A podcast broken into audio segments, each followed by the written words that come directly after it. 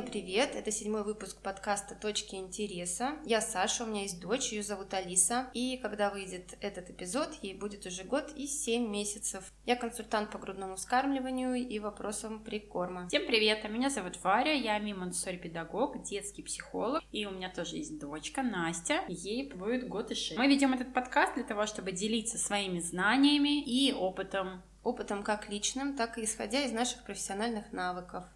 Варя, живости добавим, расскажи, как проходит адаптация у Настюши в садике. Такая тема.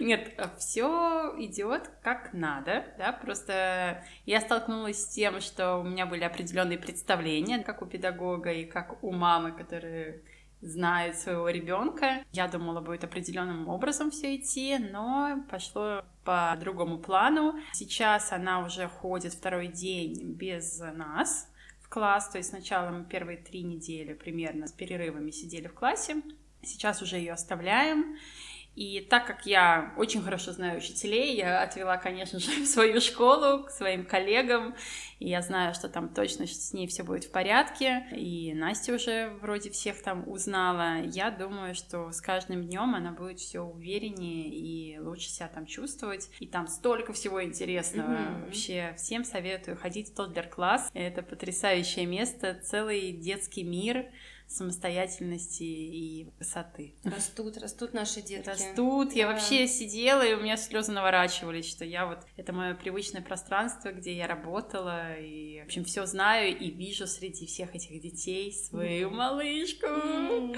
это очень мило, очень мило. Я очень рада. Это непростой период, да, это достаточно тревожно, но я вижу большие плюсы и пользу для всех нас в этом. Да. Вот. Так что вот так вот у нас сейчас проходит адаптация в садик. Сегодня мы будем обсуждать, что мы с тобой будем обсуждать? Прикорм. Прикорм. Не садик, да? Хотя была бы логичная, да, подводка такая. Садик.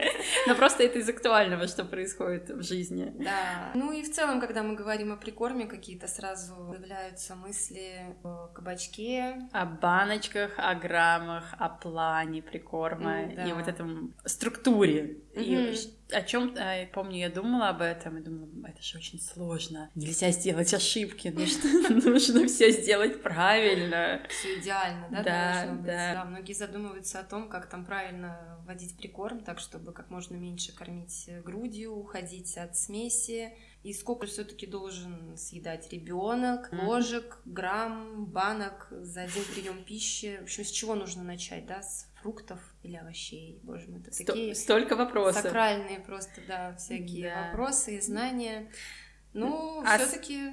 Да, смысл не в этом. Да, смысл в чем? Познакомить с разной едой или как? Ну вот э, здесь о нашей любимой золотой середине. Это не совсем, конечно, только про знакомство и не совсем про накормить, да, любой ценой 10 ложек манки да. съесть. Здесь важен баланс. Это все-таки такое про заложить основы пищевого поведения, привить какую-то культуру приема пищи. Ну, конечно, при этом обогащая рацион ребенка. Да, нам на курсе как раз рассказывали, что прием пищи он несет э, собой не только с собой несет удовлетворение, не только физической потребности, но а также включает в себя такой социальный аспект. Ты сказала как раз про культуру приема пищи у ребенка же меняется, можно сказать, положение, ну не можно сказать, оно меняется mm-hmm. положение, да, до этого он был у груди очень близко к маме, а тут вокруг него появляется пространство свободное, и где он может проявлять самостоятельность, держать ложку, пробовать брать кусочки, пробовать пить, mm-hmm. и вообще масса-масса новых навыков осваивать.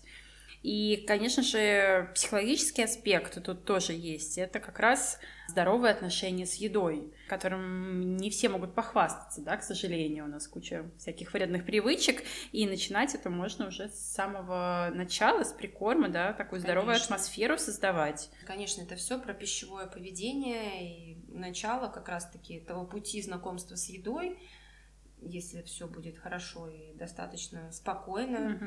то это позволит избежать в будущем каких-то расстройств пищевого поведения. У меня есть целый семинар на эту тему, mm-hmm. вебинар, вот я не так давно его проводила. где рассказываю я про кулинарию, как дома это все организовать. Но помимо этого я касаюсь и психологических тем, и блог у меня есть целый отведен манипуляции и вообще проблемы отказа от еды, потому что с этим очень часто сталкиваются мамы, ну, вообще родители, когда ребенок съедает очень мало еды на взгляд родителей, mm-hmm. опять же, да, и в ход идут все возможные приемы, чтобы ребенок только бы поел. Это Самое популярное у нас что? Мультики планшет. Да, да. Это танцы с бубнами на заднем плане угу. папы, мамы, бабушки. Угу. А съешь за дедушку, съешь за собачку. И всевозможные игры. Ну, то есть в такое это превращается в интертеймент. Да, да, прием да. пищи. И без этого уже ребенку, конечно же, не хочется потом кушать, да, угу. потому что он не осознает тот момент, что он кушает. Это очень важно, да, чтобы ребенок понимал вообще сам процесс. В этом смысле очень важно разделять ответственность. Бытует мнение, что ребенок не в состоянии понять, когда он наелся. Да, ну, то есть да не, понимает. не понимает. И это просто катастрофа. Хотя вообще еще, когда ребенок питается грудным молоком, да, или если его кормят смесью хотя бы да, размеренным кормлением, угу. когда у него есть возможность дать понять родителю, что ну, хватит, что, да. хватит, что он наелся уже как раз начинает регулироваться вот то самое чувство насыщения. И сколько съест ребенок, это его ответственность, не ваша. И съест ли ребенок вообще то, что вы ему предлагаете, это тоже его ответственность. Ему банально может не понравиться текстура еды, температура еды, запах, или даже ну, просто не хотеться есть ему может. Да, это абсолютно верно. И тут как раз мы говорим об уважении к ребенку, да, и восприятии его как отдельную личность со своими вкусами и предпочтениями, да, и он, как и мы, угу. может не хотеть кушать ровно через три часа да. и не хотеть вот именно сейчас эту брокколи. Вот завтра он может ее съесть, а сегодня да. не хочется ему. Так вот, как раз-таки очень важно понимать, что какой-то продукт может ребенку понравиться не на второй там или на пятый а на десятый или даже пятнадцатый раз, когда вы ему его предложите. Да, но тут, получается, важно предлагать. Ну, не заставлять. Да, но здесь еще вот хочется сказать, да, что не это не значит, что нужно готовить обед из 10 блюд да, и конечно. предлагать там, а может быть и это, может быть и это, потому что я помню как-то на одном из семинаров давно еще у меня мама спросила, ну вот что же мне делать, я вот доченьке на обед предлагаю на выбор котлету, спагетти, суп или, или там что-то еще. Mm-hmm. Вот она от всего отказывается, и вот приходится давать ей банан. Но это уже, это уже перебор, да? да? То есть согласна. это уже такая манипуляция со стороны родителей. Можно предложить, ты там, перед тем, как вы что-то готовите, ты будешь там котлету или суп. Mm-hmm. Ну и если нет, значит нет. Это mm-hmm. не значит, что вы должны срочно приготовить лазанью. ну, то есть это вопрос границ, такая тонкая история. Но при этом, кстати, иногда, когда ребенок не соглашается что-то съесть из предложенных вариантов, еду начинают вымешивать куда-то. И я тоже противник этого, ну, как, как и многие, в принципе, психологи, я думаю, будут в том числе согласны, что вмешивать какую-то еду, которую ребенок отказывается есть, э, это неправильно, да, тут просто доверие теряется к родителю. Да, да. Как-то миксовать еду допустимо, конечно, когда ребенок уже подрос, но на, на начальном этапе, когда вы вводите прикорм, лучше так не делать. Лучше знакомить ребенка с чистыми вкусами. Просто с кашей, например, да, или просто И отдельно фрукты положить. Да, да, да, чтобы это не было постоянной мешаниной. Да, и у меня еще вот на тему микса всего mm-hmm. часто возникает вопрос, ну, и у родителей, и у меня в том числе, вот а, как, как ты относишься к моменту выкладывания все в какую-то красивую форму или очень часто там мордочка зайчика, собачки или сделать там из котлетки машинку, да, mm-hmm. вырезать кусочки. Mm-hmm. То есть это можно так делать или лучше не злоупотреблять или как? Ну, опять-таки вопрос границ. Если ребенок по-другому есть отказывается, то это уже проблема. Ну, давай все-таки подумаем, нам самим приятно, да, когда еда mm-hmm. красиво как-то выложена на тарелку, может быть, украшена каким-то соусом или там вареньем. Ну, я, если так задуматься, в принципе, так и подаю, ну, красиво, то есть я не, не делаю фигурки, ну, просто, я не делаю, наверное, потому что я криворукая немного, у меня цветочек очень страшный получится, если я даже попытаюсь, но я люблю красиво поданную еду, то есть я там кашу покрою кокосовой стружкой и положу сверху голубику, вот это я очень люблю. И даже там творожок нарежу красиво, там клубничку. Мне самой приятно mm-hmm. такое кушать, да, ну и ребенку. Это эстетика такая. Да, здесь опять-таки все как в семье принято, как, как наверное, хозяйка, да, mm-hmm. чаще готовит, так, в принципе, и будет все делаться. Потому что я, например, подаю обычно просто кашу. Угу. Ну, мне лениво украшать, мне лениво что-то добавлять. Ну, честно. и нормально Алиса кушает. Ну, Алиса прекрасно кушает да, так. Да. Вот, ну а ты вообще очень вкусно готовишь, на самом деле. Я помню, как приехала к вам на завтрак с Алисой, и у вас была пшенка с карамелизированным яблочком, с корицей. Боже мой, я просто как будто попала в какой-то ресторан с этими ароматами, со всякой Ой, я люблю ароматы, да. Да, для вас это просто привычный да, завтрак. Да, это да. обалденно, очень-очень вкусно и, и здорово. И опять-таки, возвращаясь к самой главной цели прикорма, это здоровая еда для ребенка с общего стола, чтобы не готовить ему отдельно, чтобы кушать всем все вместе. вместе да. И если это вот так вот вкусно, Угу. Вся семья будет это есть. У меня даже муж начал каши кушать. Вот. Намного больше, чем, чем раньше. Я, конечно, все равно иногда жарю ему там бекон с яичницей, угу, но все равно кашу он с удовольствием такую вкусную кушает. Да, это правда, правда аппетитно очень все.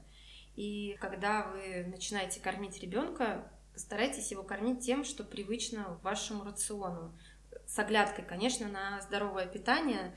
Ну, например, гоняться по всем рынкам там, города в поисках какого-то особенно диетического кролика не нужно, если вы сами его не едите и не ели. Угу. Обычные продукты из магазина, которые ест семья, с обычными овощами, самыми стандартными, прекрасно подойдет. Да, тут главное не пересахарить, не пересолить. Да, и не пережарить. И не пережарить.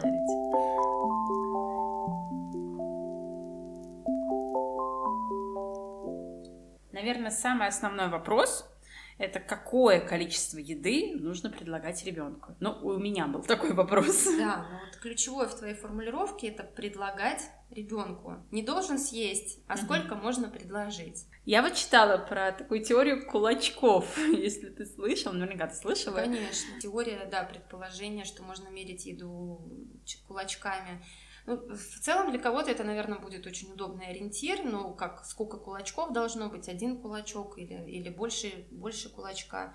Мне кажется, это тоже опять немножко про какие-то размеры порций. В целом, наверное, я больше за то, чтобы ориентироваться на то, как ребенку отзывается то, что вы ему предлагаете. Ну да? да, то есть у него есть желание кушать, да? Ну да, да, да, да, да, да. Ну вообще у родителей часто есть ощущение, что на первых порах ребенок ничего не ест или слишком мало ест. Я знаю такую практику, что нужно записывать все, что съедает ребенок в течение дня, и в конце э, очень часто родители удивляются, что оказывается ребенок что-то mm-hmm. все-таки съел. Конечно, вообще дневники спасают на самом деле родителей, в том числе и дневник сна может помочь mm-hmm. при налаживании, пищевой дневник. И есть еще такая практика, когда просто мама откладывает, ну, неважно, взрослый откладывает то же самое количество еды, которое съел ребенок, на какую-то отдельную мисочку в течение дня. Там съел ложку каши, отложили ложку каши, укусил банан, отложили кусочек такой же mm-hmm. банана, и в конце дня можно удивиться тому, сколько съел ребенок. Это очень наглядный способ. Да, да, может быть, не очень эко вообще остается еда, но, по крайней мере, для тревожных мам, мне кажется, это очень подходит. Какие-то ориентиры нам все-таки дает ВОЗ, и опять-таки я, наверное, больше не за граммы. ВОЗ ориентирует нас по калориям, но обычному человеку сосчитать, сколько калорий съел ребенок, учитывая, что он, например, на грудном вскармливании как-то представляется очень, очень загадочный такой. Я вообще не знаю, как считать калории. Я вообще не понимаю, как это делают люди. Вот, это правда, правда очень сложно. Поэтому для меня самым понятным графиком является график ВОЗ, где просто показано наглядно, что к году жизни у ребенка на 50 примерно процентов в рационе должно присутствовать смесь или грудное молоко, и на 50 процентов должна присутствовать обычная еда. Это примерный ориентир. Тоже у многих мам вызывает вопрос, как посчитать 50% от того, 50% да. от всего, потому что непонятно, сколько ребенок съедает. Потом после года, если смесь ребенок употреблял, ее нужно отменять, тогда чем заменять и в каком количестве. В общем, вопросы будут всегда, это нормально. Поэтому ориентиры в плане просто наблюдения за своим ребенком понимание того, сколько он хочет есть, и, в принципе, эта ориентация на его самочувствие, состояние, на его вес будет правильнее. Ну вот наблюдая за ребенком, да, кто-то тревожится, что слишком мало ест, а кто-то тревожится, что очень много ест, потому что есть такие детки, которые с самого начала начинают просто уплетать за обе щеки. И вообще ну, я бы радовалась этому, да, но некоторым мамам тревожно от этого, потому что это может же привести к отказу от грудного вскармливания. Такие ситуации бывают, да, и это часто обусловлено именно большими объемами прикорма, uh-huh. когда вводят его по педиатрической схеме, да, когда там за каждый прием пищи доводится до объема как какой-то определенный продукт, uh-huh. там 150 грамм кабачка, начиная от половины чайной ложки и так далее. Да, такая ситуация возникает, ну, просто получается, что малыш до года перестает получать какие-то да, свои ништяки от грудного вскармливания. Нету какого-то общего мнения, что это плохо или хорошо. Опять-таки мы ориентируемся на какие-то рекомендации ВОЗ о том, что угу. ГВ полезно до двух лет. Но в целом другая сторона переедания может э, быть таким явным сигналом, mm не, не только да, какие-то там сложно взаимосвязанные вещи, типа отказа от груди или самоотключение, mm-hmm. а просто тошнота. Бывает такое, что ребенок много очень съел на обед, mm-hmm. как какие-то сигналы родители могли не уловить, потом он засыпает с грудью, просыпается, его тошнит. Угу. Здесь просто не помещается у него да, все это. Да, просто, просто лишнее выходит наружу. И если такое происходит несколько раз, именно, например, там после обеда, допустим, угу. да, нету какой-то взаимосвязи с продуктом, то вот, пожалуйста, это тоже угу. переедание. И здесь не стоит забывать еще о стуле ребенка. Да, Если да. стул становится слишком частый или слишком редкий и твердый, называется это запор, то это тоже повод пересмотреть рацион малыша. Но получается, все-таки нужно придерживаться каких-то рамок, да, не, не то, что полная свобода. Да, но лучшие рамки задают нам наши дети. Угу. Как-то надо отказное поведение от пищи научиться заподозрить. Да, отследить, да, да, да, да. Какое-то беспокойство, плач или мотание головой, это нежелание обычно продолжать трапезу. Ну, для этого нужно знать своего ребенка, но это так звучит, знать своего ребенка. Mm-hmm. Понятно, что каждая мама знает да. своего малыша, но просто детки, да, бывают разные. Есть такие, как Алиса. Алиса просто очень яркий пример, у нас очень разные дети. Хотя сейчас Настюша тоже очень ярко себя проявляет. Это вначале она такая была э, милашный кабачок, как, как я говорила, вот такой удобный ребенок. Но это в хорошем смысле. Да, вот к году и трем она начала проявлять свой сильный характер, и я этому очень-очень рада, на меня mm-hmm. похожа в этом плане. Но возвращаясь к Алисе, да, что если она чего-то не хочет у тебя, а узнает об этом все, и она не будет переступать через себя. А есть детки, которые не будут так ярко проявлять нежелание и могут там попытаться отвернуться, но все-таки вот развлекательные какие-то и уговаривающие Особенно, да. способы ребенок продолжает кушать, хотя на самом деле он уже наелся, да, mm-hmm. тут поэтому нужно ну, смотреть опять же вот за этими сигналами от малыша. Опять повторюсь, важно давать прикорм отзывчиво и понимать какие-то просьбы ребенка не только, например, о желании или нежелании есть, но о взаимодействии с едой, потому что это важная часть правильного пищевого поведения, когда ребенок хватает у вас ложку, пытается есть сам, когда вы даете ему повзаимодействовать с кусочками, и это со стороны иногда выглядит как полная вакханалия, но здесь все зависит от э, какой-то длины вашего дзена, насколько вы готовы сами давать ребенку с едой взаимодействовать. Ну, это же очень важно, правда? Ну да, но э, опять же здесь очень тонкая грань, ну как и везде, да? Вообще, когда мы так э, с тобой проговариваем, я понимаю, как это сложно кажется, да, со стороны быть родителем. Хотя Да. внутри думаешь, ну, тут понятно, тут ты подумал, Да, передумал, тут расставил границы, Мгм. тут взвесил. А вот если бы я еще не была родителем, я бы, наверное, слушала и думала, боже мой, сколько подводных камней, сколько тонких моментов, тут Да. оступишься, и все, И и, будут проблемы с пищевым поведением. На самом деле не так все страшно, вы не думайте. Но вот по поводу еды, очень часто эта же проблема возникает и игры с едой, Мгм. и там родители жалуются, что ребенок перестал кушать, а постоянно там кидается едой. Вот это уже недопустимая история, Мгм. это уже история границ.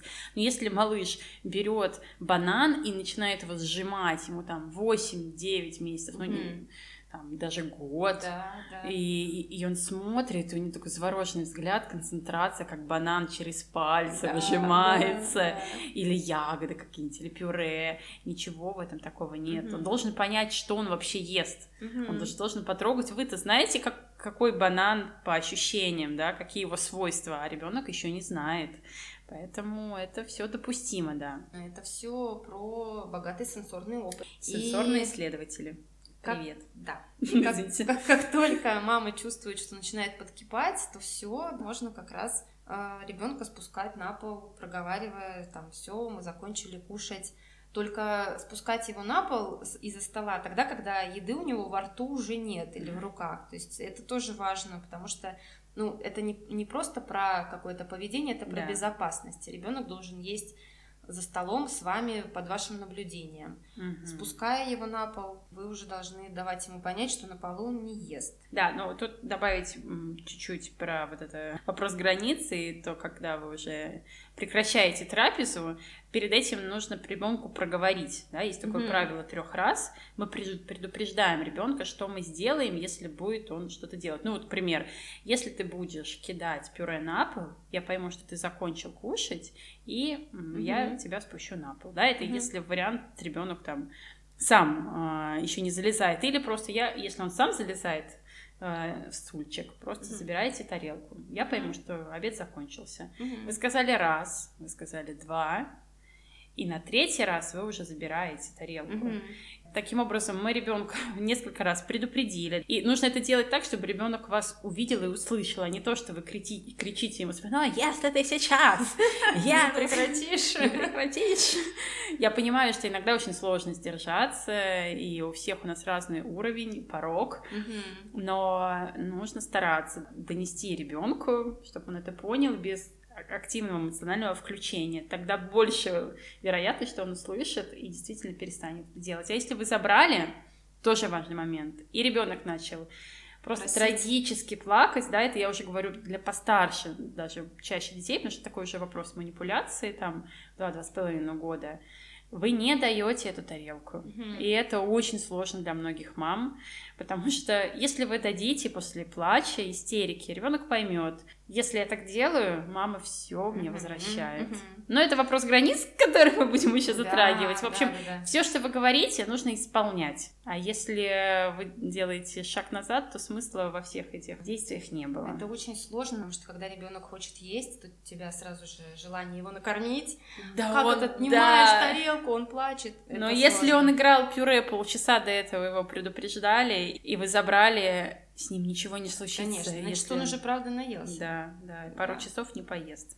В этом плане хорошо подготовленная зона движения, да, игры, Мгм. назовем проще, на кухне, она очень будет облегчать. Даже если мало места, то может магниты на холодильник или как вот поподробнее расскажи, как лучше организовать зону на кухне. Но ты здесь больше спрашиваешь зону на кухне для еды или для, для Развлечения, развлечения. А, Ну вот маме надо А. доесть, например. все, я поняла. Ну, в первую очередь, э, это, конечно, зависит от возраста, да, но вот для малышей это прекрасно работают нижние ящики, которые можно открывать, и там что-то у вас лежит, какие-нибудь прекрасные контейнеры, или, может быть, там даже может лежать какой-нибудь пазл, в принципе. Но, но я, я бы использовала то, что используется на кухне, кастрюли с крышками, там пакеты, дети это безумно любят, им не нужны никакие игрушки, дайте им пакет с кастрюлей и крышкой. Так что все это можно организовать. Ну или можно привлечь к уборке, к примеру. дать тряпочку, Мгм. и ребенок будет вытирать пол. Дети же это очень любят. Прекрасно вообще.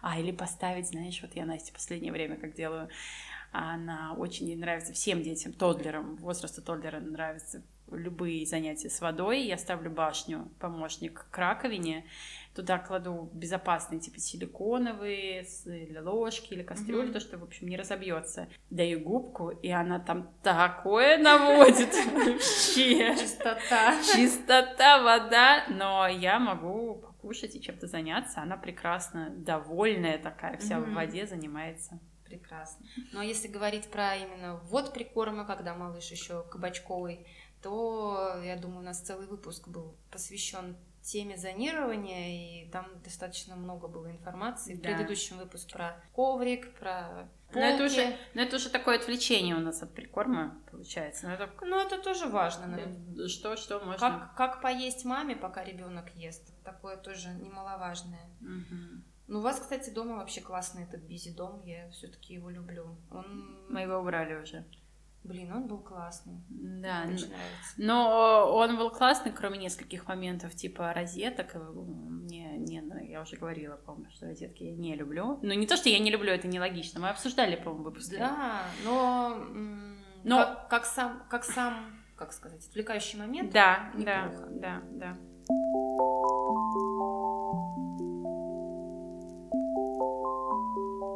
Ну, а какие ориентиры для ввода прикорма все-таки? Все же волнуют, когда, самое главное, с чего и какими порциями, да? Вот какая-то рекомендация конкретная есть? У нас вообще все очень любят какие-то таблички, конкретно, чтобы все было расписано. Часто введение прикорма сопровождается какими-то, как мы уже говорили, тревогами или наоборот излишней торжественностью с первой ложкой, банкой и так далее. И я к первой и ко второй отношусь к группе, потому что меня очень тревожил прикорм. При этом мне было важно обложиться какой-то посудой, ложками специальными. разными пюрешками. дорогого накупила. Я Да, зачем ты это мой. делаешь? Ну, я люблю эти тарелки, Да? на самом деле. До сих пор радуюсь. Они с крышками, то есть там можно не доесть, что-то убрать, Ага. хотя это небезопасно. Еду, в которой уже побывала облизанная ложка, хранить нельзя. Да. Если говорить именно про какие-то конкретные рекомендации, у нас же много есть разных прикормов.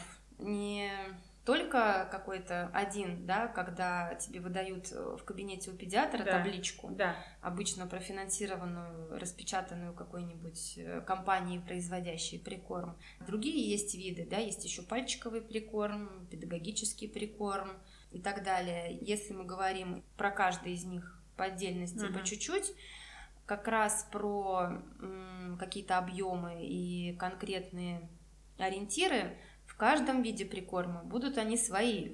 А, это сложно. То есть ты в какой парадигме относишься, так и будешь? Да, я все по чуть-чуть попробовала и начинала как раз я с педиатрического, где ты с половины, как я уже говорила, чайной ложки там доводишь до полного объема. Это никак не соотносится с тем, что требуется ребенку в плане отзывчивости. Мгм. Мы меряем по 150 грамм, что он должен съедать за раз. У нас в голове установка, что он должен съедать, но не факт, что будет. Мгм.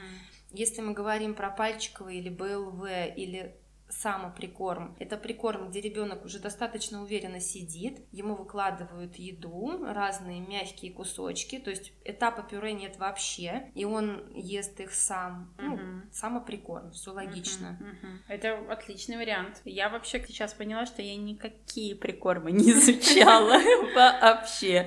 Ну, я, как всегда, э, про свою, как это сказать, ленивость и естественность. Ну, Ну, это залог успеха. Ну, я как-то, ну, подумала, нет, я прочитала, что там с брокколи какого-нибудь начинать. Я просто Мгм. отварила супер сильно мягкую брокколи Мгм. и дала Насте. В принципе, тоже кусочки ей почти сразу начала давать мягкие. Ну, и у меня не было никакой программы. Давала и давала. Что-то она кушала, что-то не кушала.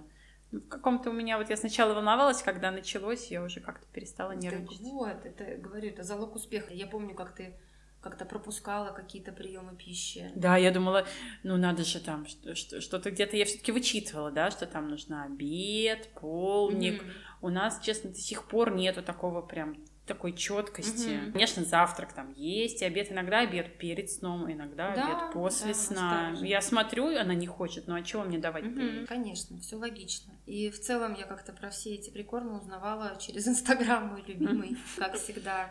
Там есть все. Там есть просто все что угодно. Там же я про педагогический прикорм узнала. Это, это вот из этих рожановских э, да. э, историй, когда ребенок сидит исключительно у мамы на руках. Я не скажу, что это плохо, когда прикорм начинается, это хорошо, когда ребенок прям вот видит, как мама ест из да, ее да. рук. Это классно.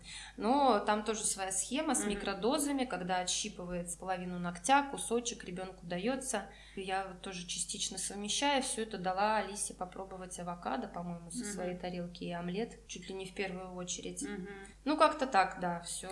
Мне вот хочется сказать, что для некоторых важно вот эта четкость. Вот у меня есть угу. знакомая, у которой двойня. Ей очень важна структура во всем, потому что иначе можно, мне кажется, с двумя детьми сойти с ума. И поэтому угу. ей было очень удобно, что у нее все расписано, и она знала, что вот сейчас нужно это им дать, сейчас то. И мне кажется, это тоже неплохо. Но тут главное все равно обязательно откликаться, да, и смотреть на реакцию ребенка. Но если есть какая-то схема, почему mm нет? Это как подсказки такие. Ну Если да. нет такого чутья какого-то. Да и в целом сейчас э, адекватные нутрициологи продают э, сборники с рецептами, и ГВшники тоже их продают. Э, даже мы с тобой вон мы покупали. покупали. Но да. это рецепт, ну потому что когда уже фантазия заканчивается да. вообще на нуле, все время одно и то же кушать и делать, но не так уж интересно. А на начальном этапе все гораздо проще, чем кажется. Ребенку достаточно там нескольких ложек за прием пищи, угу. и это не обязательно должно быть абсолютно идеально там какое-то разбитое пюре. Это может быть просто мятая еда, которую вы сами едите с оглядкой опять-таки на то, что это здоровая еда и до года без соли. Все-таки когда? Да. да. Так вот, кто-то строго, строго, да, считает, что вводить нужно только после полугода. И в официальных документах есть какие-то противоречия. ВОЗ э, считает, что вводить прикорм можно с 4 до 6 месяцев, но при этом рекомендует исключительно грудное вскармливание до 6 месяцев. Угу. То есть не, тоже... не, не застыковочка какая-то. Поэтому я буду продавливать ту точку зрения, что нужно вводить прикорм. Понятно, в каких-то рамках, да, мы не вводим прикорм раньше 4 месяцев, это уже ранний прикорм, это опасно но при этом там позже 8 месяцев мы тоже его не вводим, потому что это слишком поздно. Но вводим мы его в этот промежуток, исходя из нескольких факторов, смотря именно на ребенка. У угу. ребенка угасает выталкивающий рефлекс, то есть это когда он начинает уже тянуть себе в рот руки или угу. игрушки. Ребенок может сидеть с поддержкой. Не сам сидит, а может сидеть с поддержкой, не заваливается у него голова, он не опрокидывается угу. никуда. Плюс ребенок хоть как-то координирует движение, может донести руку до рта. Это как раз про то, что он может взять что-то, uh-huh, притянуть себе uh-huh. в рот, и у него активный пищевой интерес. И вот как раз-таки обычно сочетание всех этих факторов происходит в промежутке примерно около 6 месяцев. Но uh-huh. бывает чуть-чуть раньше, а бывает чуть-чуть позже, и это нормально. Uh-huh. А, и э, вот тут сразу вопрос, что же такое пищевой интерес? Это напоминает э, историю с требованием, требованием груди. груди, да, кормление по требованию, в смысле да, вот да, этого. Да, да. Ну да, такая формулировка пищевой интерес. Пищевой интерес вообще лучше всего наглядно увидеть. Специалистов в Инстаграме можно найти видео. Я думаю, мы найдем да. какое-то и да. скинем. Но это про то, когда ребенку интересно именно кушать. Не тогда, когда он выхватывает ложку и облизывает ее, когда он выхватывает ложку и расстраивается, что ложка пустая, когда он mm. пытается отобрать у вас какой-то фрукт mm-hmm. или яблоко. Поэтому очень важно пищевой интерес не путать просто с интересом, а именно отследить, чтобы у ребенка было желание есть предлагаемую пищу. Да, то есть не просто манипулятивный интерес, да, да там да. вилки, ложки и угу. тарелки, поиграть с ним. Угу. А если малыш не проявляет интерес к еде, как развить его, да, потому что, ну, чтобы вот не опоздать, как ты говоришь, есть же какие-то рамки. Да, но это про то, чтобы ребенка брали за стол. Есть, да, когда ребенок вместе с вами на кухне, и при этом, чтобы он не сидел где-то там у стенки, заваленной игрушками в стульчике для кормления, uh-huh. полулежа, uh-huh. а именно вот давать ему видеть как вы кушаете, чтобы Культура была... приема пищи. Да, да, чтобы Привет. у него была возможность вот эти вот какие-то ваши овощи, может быть, или фрукты, или, может быть, рис и так далее попробовать. Да, мы вот э, начинали, как я сказала, с брокколи и с авокадо еще. По-моему, следующий у нас был банан. Я слышала, ну и по американским всяким фильмам э, видела, что первое, что дают детям в Америке, это авокадо. Ну, да, я думаю, что вполне себе возможно, они его любят там. Мгм. Ну и в целом в разных странах по-разному начинают прикорм. В Испании, например, это будут апельсины, и Мгм. все детское питание практически их содержит. В Азии это будет рис. Не так важно, что именно дадут ребенку Мгм. в первую очередь. Хотя нам на обучении приводили одно исследование, где говорилось о том, что если ребенок в первую очередь попробовал фрукт, то до двух лет он будет употреблять больше фруктов. Но потом эти значения сравняются, и разницы не будет. Мгм. Значит, все-таки что-то влияет на то, что будет кушать ребенок. Да, да, ну, Мгм. в целом, в любом случае, все зависит от рациона семьи. И к чему надо стремиться, я повторюсь, это просто давать полезную еду с общего стола. И это очень хороший стимул начать питаться правильно самим. Да. Да, мне вот проще не досолить суп, а досолить его в своей тарелке, чем готовить ребенку отдельно. И еда для всех. Да, я тоже так стараюсь делать. Тоже. А вот ты Мгм. когда начала давать Алисе суп? Ты делала суп-пюре или кусочки Алисы сразу ела? Просто я слышала о ситуациях, когда ребенок не ел ничего, кроме пюрированной пищи, достаточно долгое время. И ко мне в класс приходили такие дети уже там ближе к двум годам. И у нас ну, обычная там еда, там суп, котлеты. Как-то мальчик кушал и брал ложку в рот и с ужасом вынимал изо рта все кусочки, потому что он не понимал, что это такое. Мгм. И потом выяснилось, что ему все оперируют, хотя ну, Мгм. ему там год и восемь уже был. Да, с кусочками все серьезно, их нужно именно вводить до 10 месяцев, и это критический период, строго. Ну, вот твой вопрос про суп, Мгм. а именно предложить овощи из супа можно ребенку на любом этапе прикорма, потому что сам бульон ребенку в принципе не нужен, как и взрослому, честно говоря, потому что это просто жидкость. Теплая жидкость, Мгм. да, ну то есть она не несет в себе особой энергетической ценности. Мы Мгм. как бы заполняя желудок ей, ну как бы Мгм. скоро проголодаемся еще раз. Мгм. А вот овощи выловить ребенку из супа, предложить поесть в любой момент, когда угодно. Но вот этот рефлекс жевания, он есть у всех. Детей их не надо жевать, учить специально. Но когда вы даете кусочки ребенку, у вас должно быть понимание, что ну, зубы, во-первых, для этого не нужны, они прекрасно жуют деснами. Но изначально дети совершают движения не такие же, как и мы. Они челюсть двигают только вверх и вниз. Они не совершают никаких круговых движений, да, и они учатся формировать пищевой комок языком. И если ребенка, ребенок будет пачкаться и терять Мгм. кусочки изо рта, это нормально. Нужно Э, просто Ловить дзен опять ловить дзен, да. Да, да. Ну и э, не проблема пойти помыть ребенка. Мгм. Ну, я, в принципе, до сих пор делаю, но сейчас уже меньше. Мгм. Меньше, хотя вот э, Настюша у меня начала кушать сама, наверное, месяцев в 10. Она э, уже уверенно держала ложку, и, конечно, не все долетало, но, в принципе, когда она ела ее любимый творожок, он был с ног до Я головы. помню, да. У нас миллион фотографий, как она кушает. Но главное, она была очень довольна, что она делала это сама, и с каждым разом у нее все лучше получалось. Ну, мылись в душе каждый раз, ну, ничего.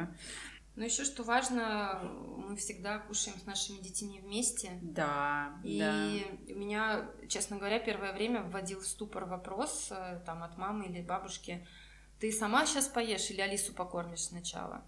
Ну, то есть, в смысле, мы садимся и кушаем все вместе Да, за ну, одним столом. Да, но у некоторых в голове не сходится, Мгм. да, как это. Это происходит почему? Потому что привыкли ребенка кормить с ложки. Да, да. У меня вот как она в 10 месяцев взяла ложку, и я вообще каждый раз смотрела, думаю, а как ее? Я даже как-то попыталась, Мгм. но для меня это настолько неестественно Мгм. засовывать ей ложку в рот. Но она может сама эту ложку взять, или даже не ложку, она руками, да, если еще ложка не так получается, руками возьмет и поест.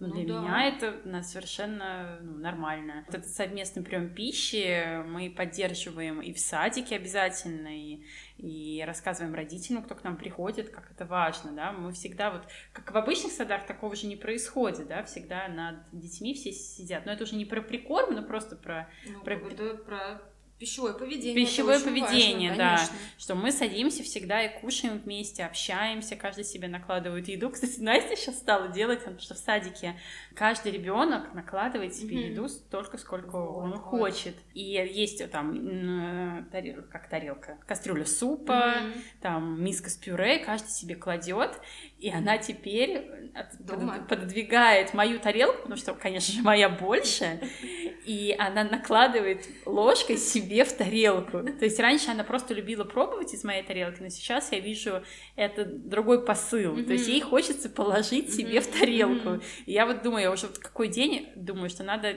тоже нам да. сделать общую миску, откуда мы все вместе будем накладывать, или там общую mm-hmm. тарелку фруктов, откуда мы каждый будем брать. Так так и должно быть. Как раз это про социальную функцию в да. том числе. Да. И да если ребенок э, сам контролирует э, количество съедаемой еды, угу. то тем самым вы передаете ему ответственность. Если он положил слишком много, не надо его ругать, правильно? Просто, ну, как бы он не доел. Зато uh можно обратить внимание на это в следующий раз, сказать ему там, положи столько, сколько съешь. Да. Таким образом, ребенок научится как раз регулировать даже количество пищи у него на тарелке. Это очень важно.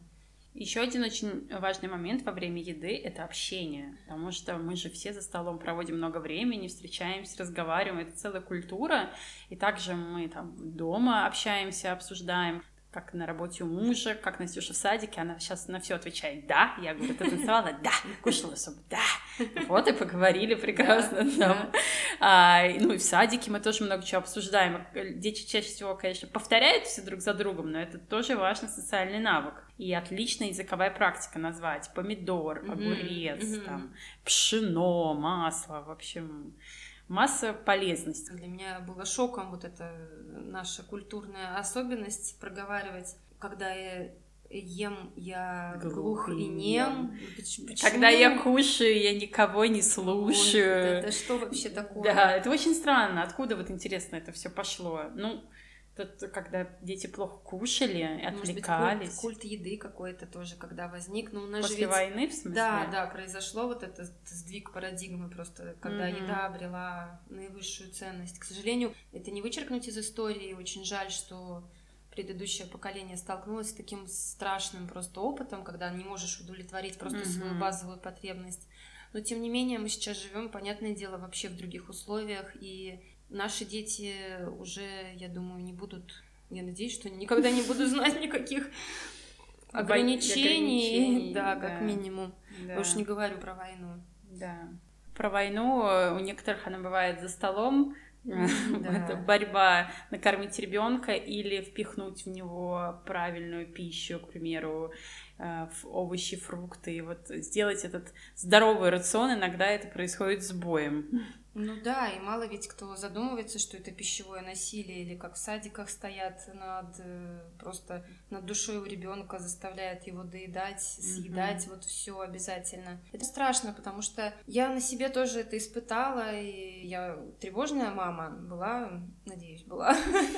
Но тем не менее, начало прикорма с Алисой у нас было разное. У меня были трудности, в голове были вот эти установки, что надо вот столько ей съесть, вот, вот именно вот, вот так вот. И я помню, как Алиса мне явно уже давала понять, что хочет вылезти из-за стола, начинала как-то поднывать, а я упорно не хотела просто вот чтобы она слезала, чтобы она не доела.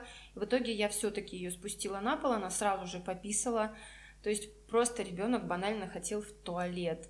Ну вот теперь я это всегда держу в голове, что если она отказывается от еды, если она не хочет есть, но при этом, допустим, она спустилась, там что-то сделала, может быть, не знаю, надо было ей, правда, в туалет сходить или что-то в этом роде, она возвращается, чаще всего продолжает просто uh-huh, трапезу. Uh-huh. Поэтому очень важно прислушиваться к своему ребенку.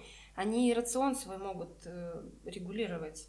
Это ты про эксперимент Клары Дэвис, да? Да, я первый раз читала о нем у Гонсалеса, и, по-моему, сперва ради о нем рассказывали uh-huh. ребята, и на курсе тоже мне о нем говорили.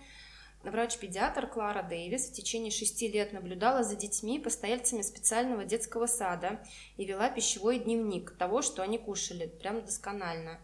Пища при этом детям предлагалась в свободном доступе, и каждый вид пищи представлял собой монопродукт, то есть все было отдельно, никакого смешивания. Все было не соленое и абсолютно натуральное, да, там было мясо, какие-то субпродукты, крупы, овощи, фрукты и молочные продукты. И было сделано несколько выводов. И первый сделанный вывод – это дети ели неравномерно. То есть день ото дня дети ели разное количество пищи. А также распределение калорийности пищи было разное. То есть в один день ребенок съедал какую-то супер насыщенную пищу, mm-hmm. да, там побольше мяса съел, в другой день поел поменьше, только фрукты, может быть, покушал. И остальные выводы просто потрясли общественность. У детей при этом, при всем, был абсолютно нормальный вес, стул, состояние здоровья, и все физиологические показатели у ребенка были в норме, понимаете? То есть дети сами ели, что хотели, в детском саду, абсолютно маленькие дети, но все было отлично. То есть главный вывод этого исследования, что регуляция, что есть, сколько есть и когда, должна быть отдана детям в большей степени. Да? да, и на этой ноте мы будем заканчивать наш выпуск о прикорме. Всем спасибо, заходите в наш телеграм-канал. Смотрите, да. когда мы будем следующие выпускать а, серии, серии выпуски. Ставьте звездочки. И мы еще будем говорить о теме еды, потому что мы только чуть-чуть затронули, как мы будем организовывать пространство на кухне.